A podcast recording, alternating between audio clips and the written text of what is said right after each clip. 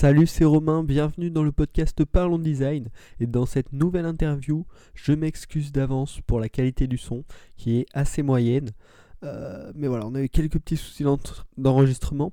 En tout cas, je pense vraiment que cette interview peut vous intéresser. Euh, si vous êtes dans les études ou si vous vous renseignez sur une carrière de freelance, si vous, hésitez à vous lancer, ça peut vraiment énormément vous intéresser. Je tenais également à rappeler pour tous ceux qui suivent l'émission sur YouTube que c'est une émission de type podcast, donc il n'y a pas du tout de contenu visuel. Vous pouvez donc le suivre sur n'importe quelle application de podcast euh, disponible sur votre téléphone par exemple. Et donc vraiment c'est le format sous lequel je vous le conseille sur les interviews un petit peu longues comme ça. Euh, ça vous permet de faire autre chose à la fois et c'est vraiment plus agréable à écouter. Euh, donc j'espère que cette interview va vous intéresser et vraiment sincèrement je le pense. Je vous laisse avec Lorraine Whitlin immédiatement. Bonjour, bonjour à tous. je suis Lorraine, j'ai 22 ans et je suis graphiste auto-entrepreneur depuis un an et demi dans la région de Lyon. Voilà, ben merci beaucoup. Et puis justement, bon, c'est ça qui nous intéresse. On va parler de ça dans ce podcast et on peut commencer ben, directement avec euh, un peu l'introduction. Comment est-ce que tu es rentré dans le monde du design? Comment tu as décidé de t'orienter vers ça? Eh ben, De base, euh, moi j'ai commencé mes études d'art pour devenir euh, décoratrice d'intérieur. Mmh. Et j'ai fait une mise à niveau en art appliqué avant de commencer mes études d'art. Et euh, je sais pas si tu connais ce genre de d'année. Non, pas, pas du tout justement. Euh, donc ça c'est après le lycée. Voilà, c'est ça. Comme j'ai pas fait un bac euh, en art appliqué, en fait c'est une année de, bah, de mise à niveau où tu rattrapes un petit peu les trois années de bac, les deux ou trois années de bac que tu aurais pu faire euh, dans le cursus de base. Donc tu as euh, des matières comme design d'espace, design de produits, design de mode, design graphique, du dessin, de la perspective, de l'infographie. Et du coup, tu fais un petit peu de tout. Et euh, c'est pendant cette année-là que j'ai découvert le graphisme et au final, euh, ça m'a euh, tellement plu que j'ai lâché un petit peu le design d'intérieur et je suis partie dans le graphisme. D'accord. Et après, dans le graphisme, du coup, t'as as choisi quelle formation? Moi, je me suis formée, mon intitulé de cours exact, c'était design graphique, option numérique, enfin média numérique.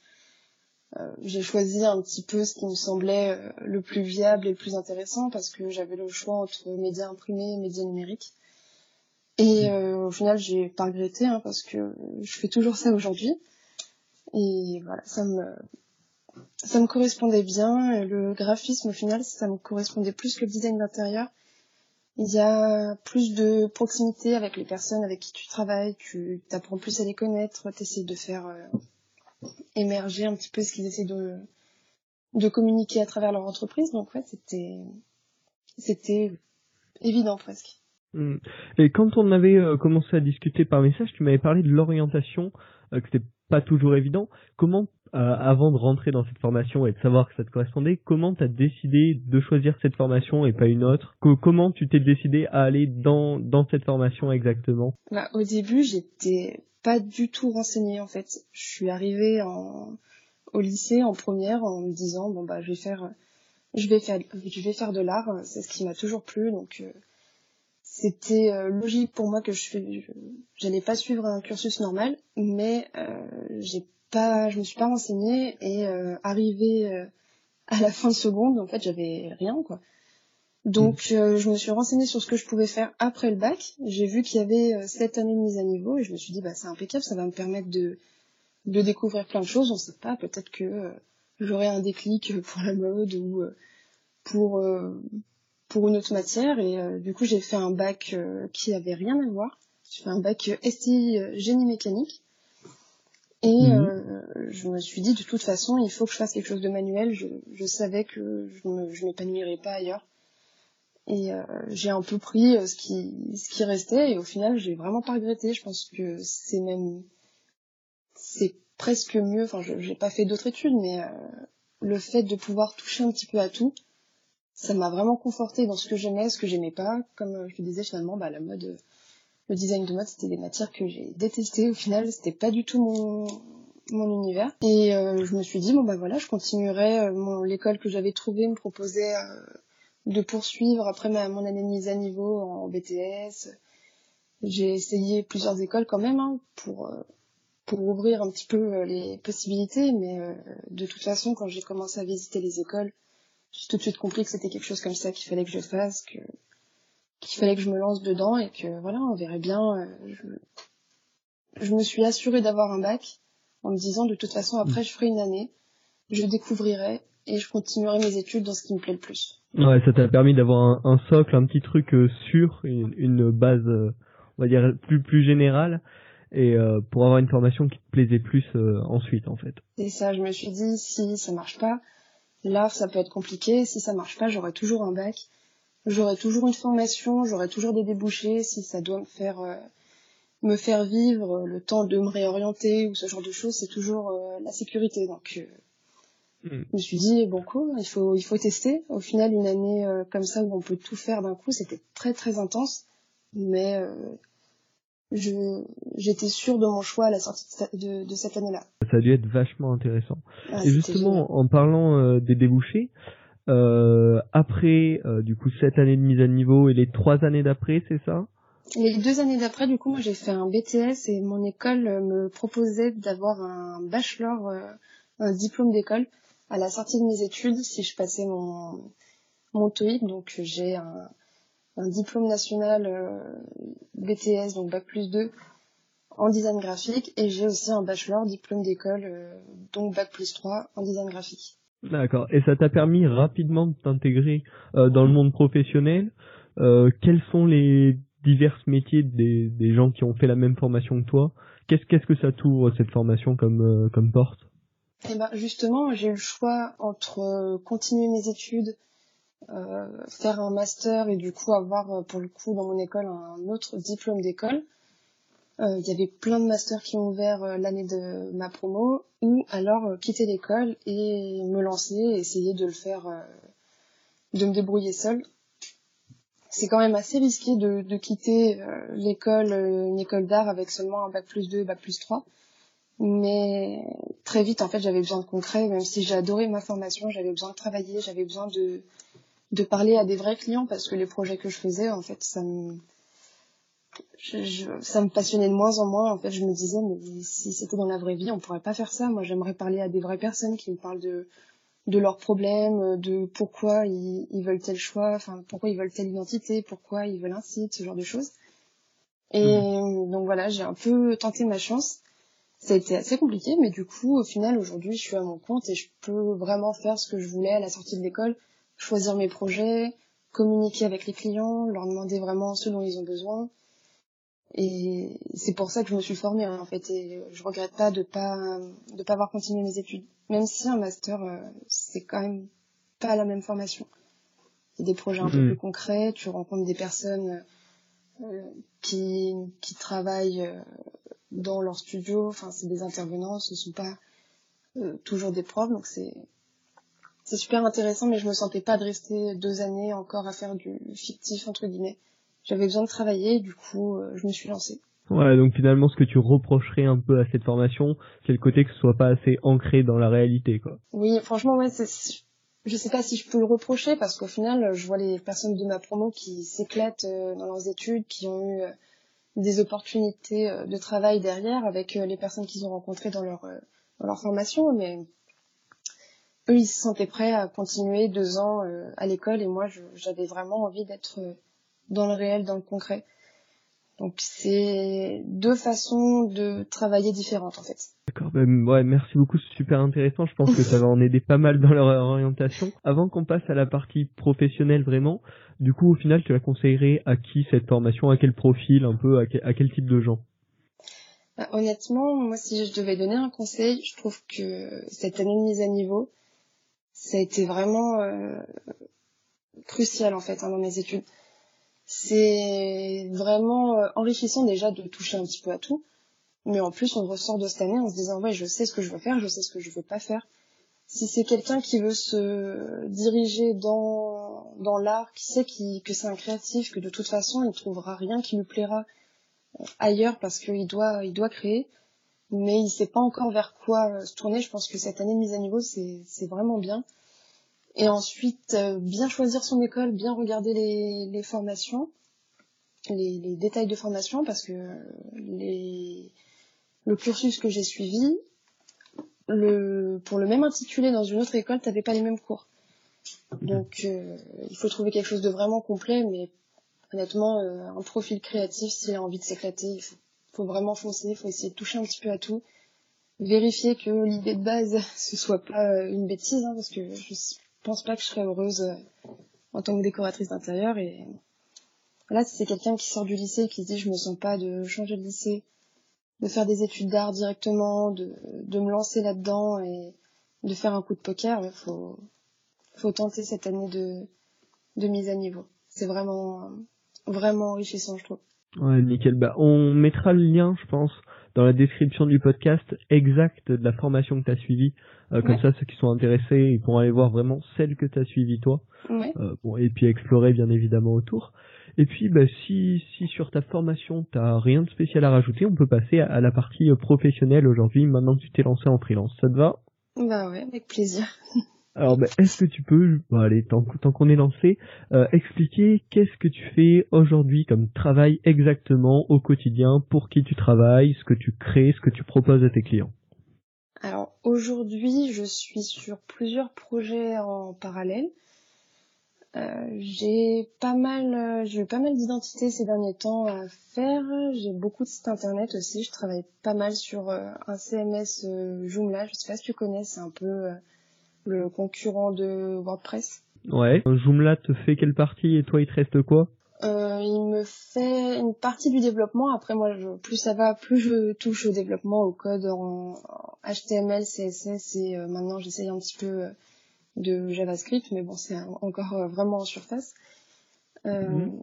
Donc c'est c'est pas mal. C'est un petit peu comme WordPress. c'est vraiment le un créateur de contenu. Tu tu, tu es euh, aidé dans la création d'un site internet, d'un template. C'est pas toi qui va référencer chaque page, par exemple. Si tu dois créer un menu, c'est pas tout, ça va t'enlever une une dose de travail derrière. Après tout ce qui est créatif, tout ce qui est euh, l'esthétique pure, ça c'est c'est quand même euh, à toi de le faire. Un CMS c'est c'est quand même bien pratique pour euh, créer des sites internet aujourd'hui. Oui, dans dans ton travail de freelance, ça doit te faire gagner quand même vachement de temps euh, par rapport à si tu partais partais de rien à chaque fois. Et donc tu travailles pour quel type de clients Plutôt des des gros, des entrepreneurs seuls, enfin. Alors ça dépend pour le coup, j'ai vraiment eu de tout. J'ai eu autant un, gros client qui travaille avec des grosses grosses boîtes. Euh, je sais pas si en tête là, je sais qu'il a travaillé avec L'Oréal par exemple. C'est ce genre de gros clients. Euh, à côté de ça, j'ai aussi euh, une cliente, elle est toute seule, elle fait sa petite entreprise et euh, elle est vraiment dans une toute toute petite structure. J'ai aussi une boîte d'assurance de biens euh, j'ai une société qui est en train de se créer là, euh, une petite structure qui va à mon avis euh, pas mal bouger, qui est en train de, qui est vraiment au tout début de son développement. Peut-être un projet d'une d'une femme qui va monter son salon de coiffure. Donc c'est vraiment des profils super différents pour le coup. Ça dépend vraiment de qui vient de parler, qui qui est-ce que je vais contacter plutôt. Hein. C'est surtout comme ça que ça se passe. Mmh. Et ouais, ça, ça, dépend pour le coup. J'ai eu des structures assez euh, différentes. J'ai pas eu de gros gros groupes. C'est souvent des, euh, on va dire des TPE, PME. Je crois que la, la boîte d'assurance euh, pour qui je fais un site internet, ils sont peut-être une trentaine si je dis pas de bêtises. Donc c'est, ça doit être la plus grosse société pour laquelle je travaille. Ouais, donc t'as quand même la chance de, de travailler avec plein de profils différents, de tester un petit peu qu'est-ce qui te plaît au final, parce que ça doit être vachement différent de travailler pour un petit euh, que pour une grosse boîte. C'est clair. Euh, et ben, justement là, tu, tu parlais pour trouver euh, pour trouver des clients. Euh, quels, quels ont été les principaux problèmes que tu as rencontrés quand tu as décidé de te mettre en freelance euh, Donc après l'école là, quand tu t'es dit je commence, comment comment t'es parti, comment tu t'es lancé quoi Est-ce que est-ce que tu peux nous raconter un peu cette histoire? Eh ben pour le coup j'ai eu quand même beaucoup de chance. Euh, en fait, j'ai rencontré euh, justement le, gros client dont je te parlais, qui me disait j'ai besoin d'un nouveau site internet, euh, je sais pas trop comment faire. Moi, je lui dit bah écoute, j'ai un contrat qui s'arrête bientôt, je compte euh, me mettre à mon compte. est-ce que ça t'intéresse que je, me mette à mon compte et comme ça tu seras mon premier client et avec ton réseau en plus ça pourrait me permettre de, de m'installer ça pourrait être donnant donnant quoi donc c'est comme ça que j'ai commencé après euh, c'est clair que il y a des choses où j'étais pas je m'étais pas préparée euh, dans, dans le sens où euh, communiquer avec un client par exemple ça je l'ai vraiment appris sur le tas.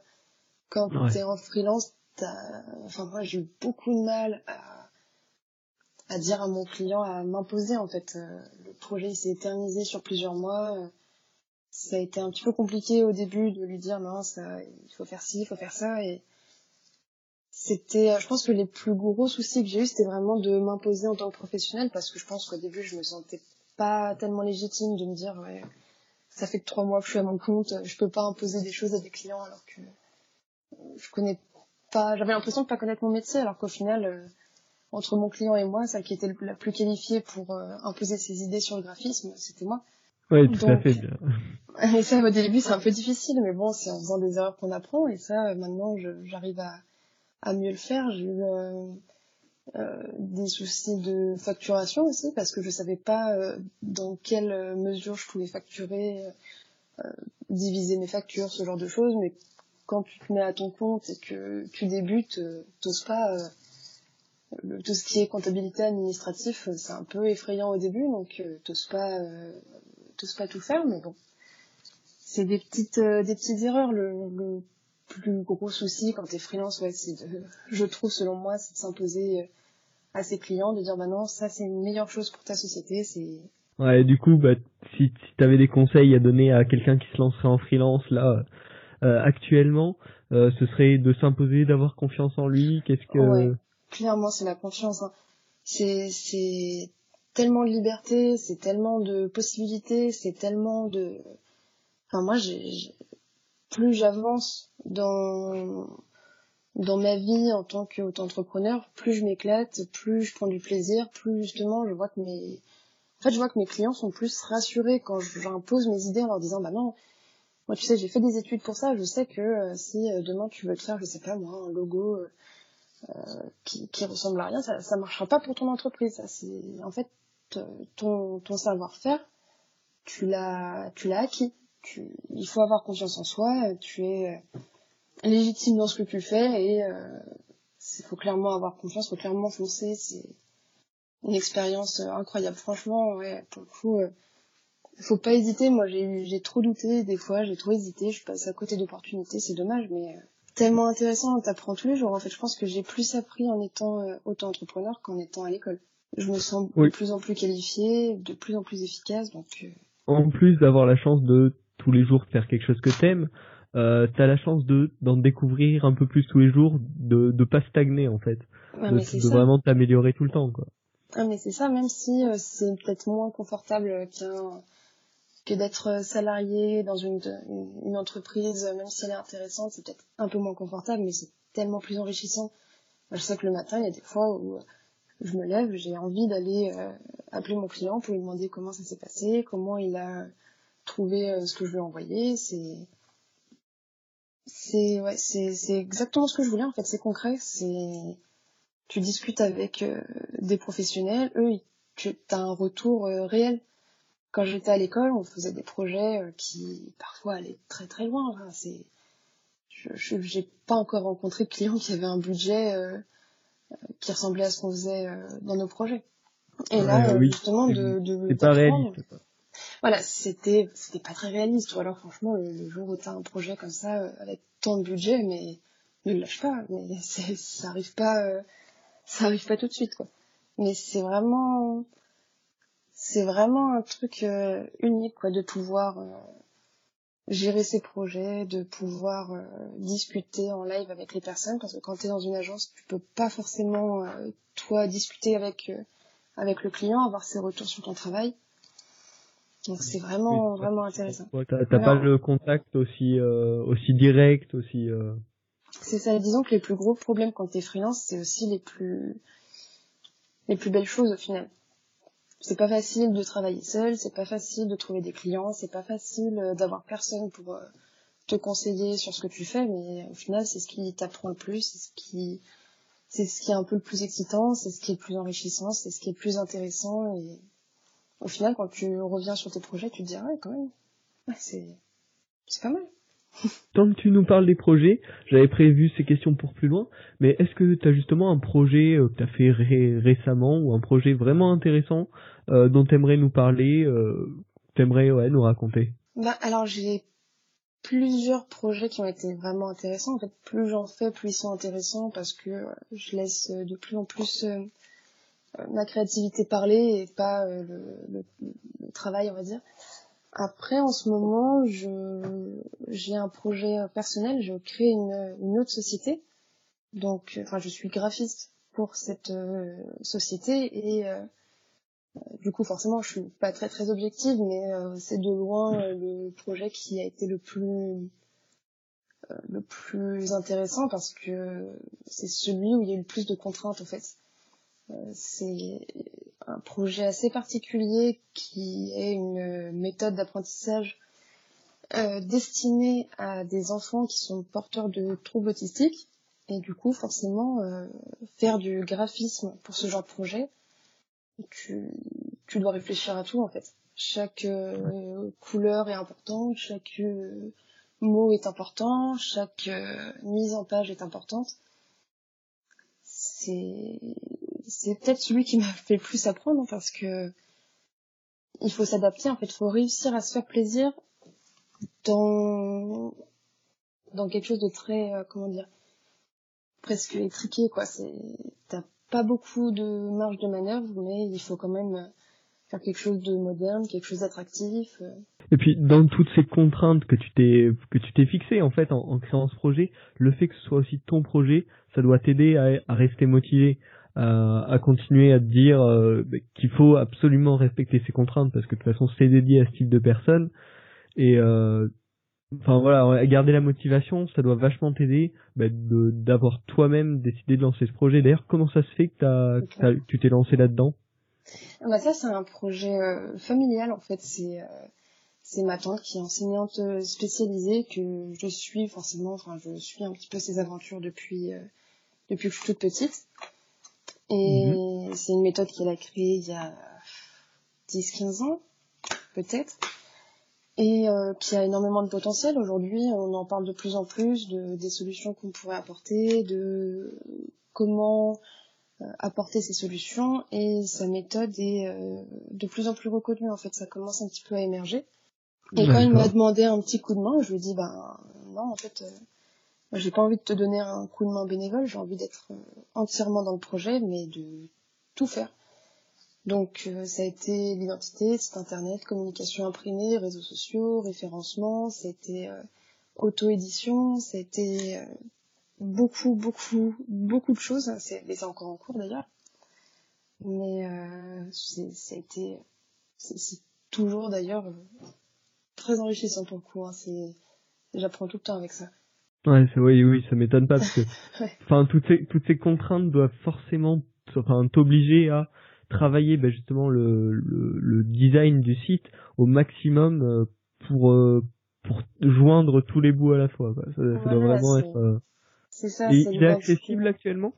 Ouais, bah ouais, ça s'appelle Sensat. C'est une société. En fait, le, la méthode associe plusieurs sens pour accéder à l'apprentissage de la lecture. Donc c'est pour ça que les couleurs sont extrêmement importantes parce que l'enfant va associer euh, un geste, un son, une, une couleur. Donc euh, c'est vraiment essentiel. En fait, tout le projet se base là-dessus, sur euh, comment on, va percevoir l'objet. C'est basé sur des cartes et des livrets et des jeux sur application d'ailleurs.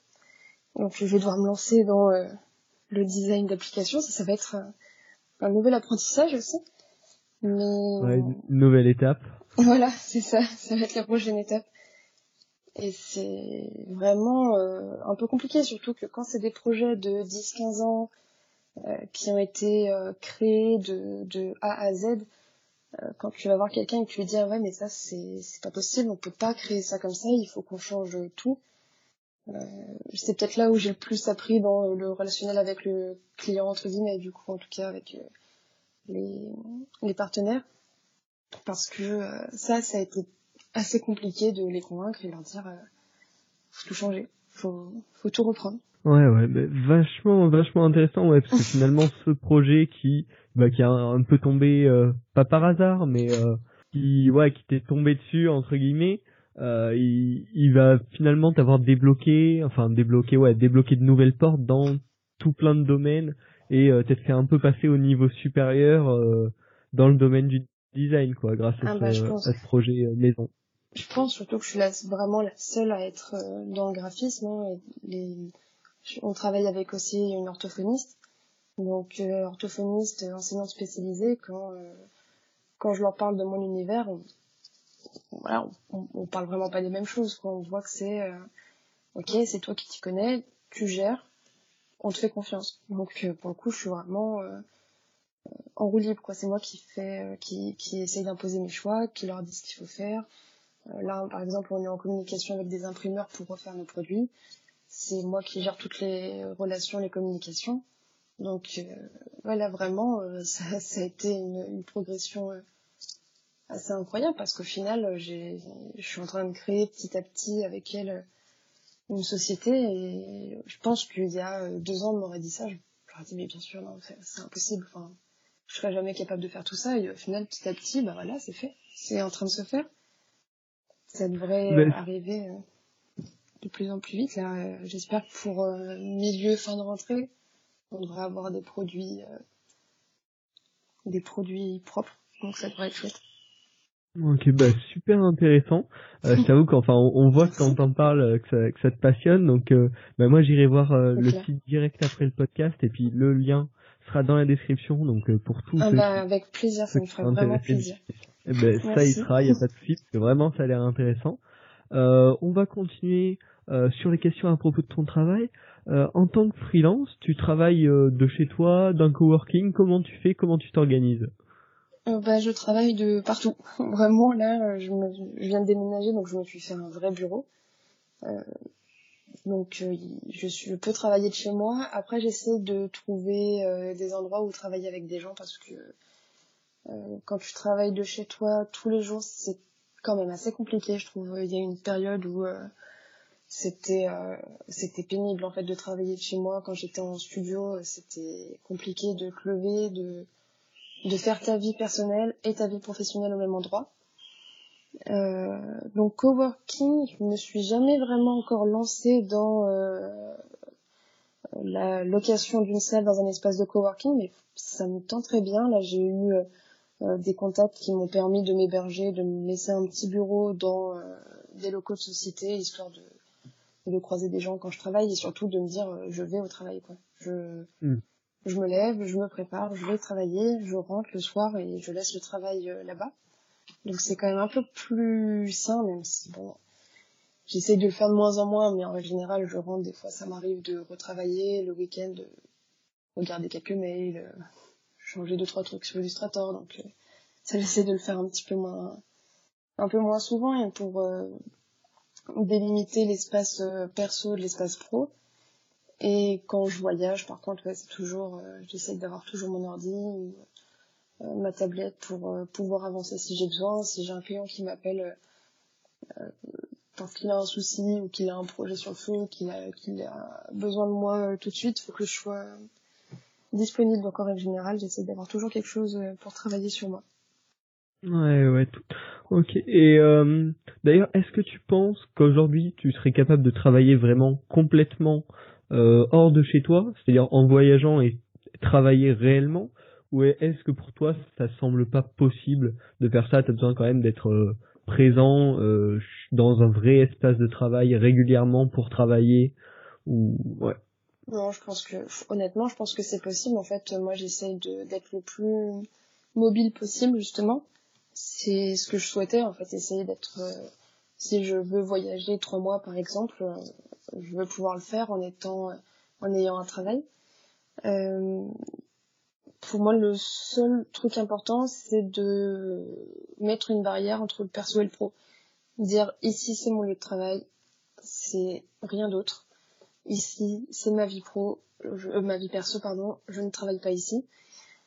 Et euh, ouais, non, je pense qu'en plus, euh, quand t'es es freelance, c'est pas que t'es pas obligé de voir tes clients, mais là j'ai un projet, j'ai rencontré ma cliente il y a quelques semaines et le projet il a été ouvert, on a commencé à en parler en, en février, donc on a réussi à travailler d'ici là sans se voir, juste par mail, par téléphone. C'est pour moi en tout cas c'est totalement possible de de voyager, de partir et d'être euh, autant présent pour son travail. À mon avis, ça peut se faire. Mais il faut être organisé par contre, il faut réussir, il faut avoir de la, de la rigueur. C'est pas facile quand on voyage, quand euh, on part, euh, même, même que quelques jours, c'est pas facile de se dire, ouais, non, là, là, c'est l'heure de bosser. C'est tentant de faire autre chose, mais non, là, il faut, il faut avoir de la rigueur et être disponible pour ses clients quand c'est prévu, se fixer des rendez-vous. En tout cas, moi, j'y crois. J'essaye de, j'essaye de faire ça au maximum. En fait, j'essaye d'être le plus mobile possible parce que j'adore voyager, j'adore euh, partir, j'adore être à droite à gauche. Et ça, malheureusement, les voyages, ça paye pas, ça paye pas les courses, ça paye pas le loyer. Faut bien travailler, donc euh, j'ai pas le choix. Hein. Enfin, tu, dois te avoir de la rigueur. il faut, même si c'est super libre, si c'est vraiment excitant de se dire, bah non, là, j'ai fait euh, les heures qu'il me fallait, j'ai la moitié de ma journée libre. Il faut quand même euh, se rappeler qu'il y a des personnes derrière qui ont besoin euh, d'avoir des réponses, qui ont besoin d'avoir les projets, qui ont leurs propres leurs propres contraintes en fait. Mmh, et finalement pour acquérir cette, cette super liberté, euh, faut malgré tout être derrière bien organisé, bien gérer tous ces projets, tous ces clients quoi. C'est ça, je pense en tout cas. c'est mon avis, mais je pense que il faut vraiment être euh, rigoureux, sinon ça forcément ça marche pas. Un client qui a des problèmes, qui est stressé, qui euh, monte, euh, monte une entreprise, s'il se rend compte que derrière la personne elle est pas impliquée, je pense je pense qu'il va dire à un moment donné bon je vais aller chez quelqu'un chez qui je me sens un peu plus en sécurité. Mmh. Ouais, ouais, tout à fait. Euh, Ensuite, j'ai une autre petite question. Tu me dis si ça te dérange, si tu veux pas en parler. Euh, par rapport euh, financièrement, combien de temps il t'a fallu entre le moment où tu as décidé que tu te lançais en freelance et, euh, et le moment où tu pouvais vraiment en vivre sans trop te poser de questions de comment tu allais faire le mois suivant quoi. Euh, combien de temps ça t'a pris de vraiment t'installer de bah, manière stable? Désormais, je laisse un petit peu durer le suspense jusqu'à la semaine prochaine pour la sortie de la seconde partie de cette interview. Euh, j'espère que cet épisode vous a déjà intéressé. La semaine prochaine, on parlera encore un peu plus euh, de son travail de freelance. Il y aura encore à peu près une demi-heure d'interview. Euh, avec Lorraine. Donc je compte sur vous. Vous pouvez vous abonner si ce n'est pas déjà fait. Et puis sinon on se retrouve la semaine prochaine pour la seconde partie.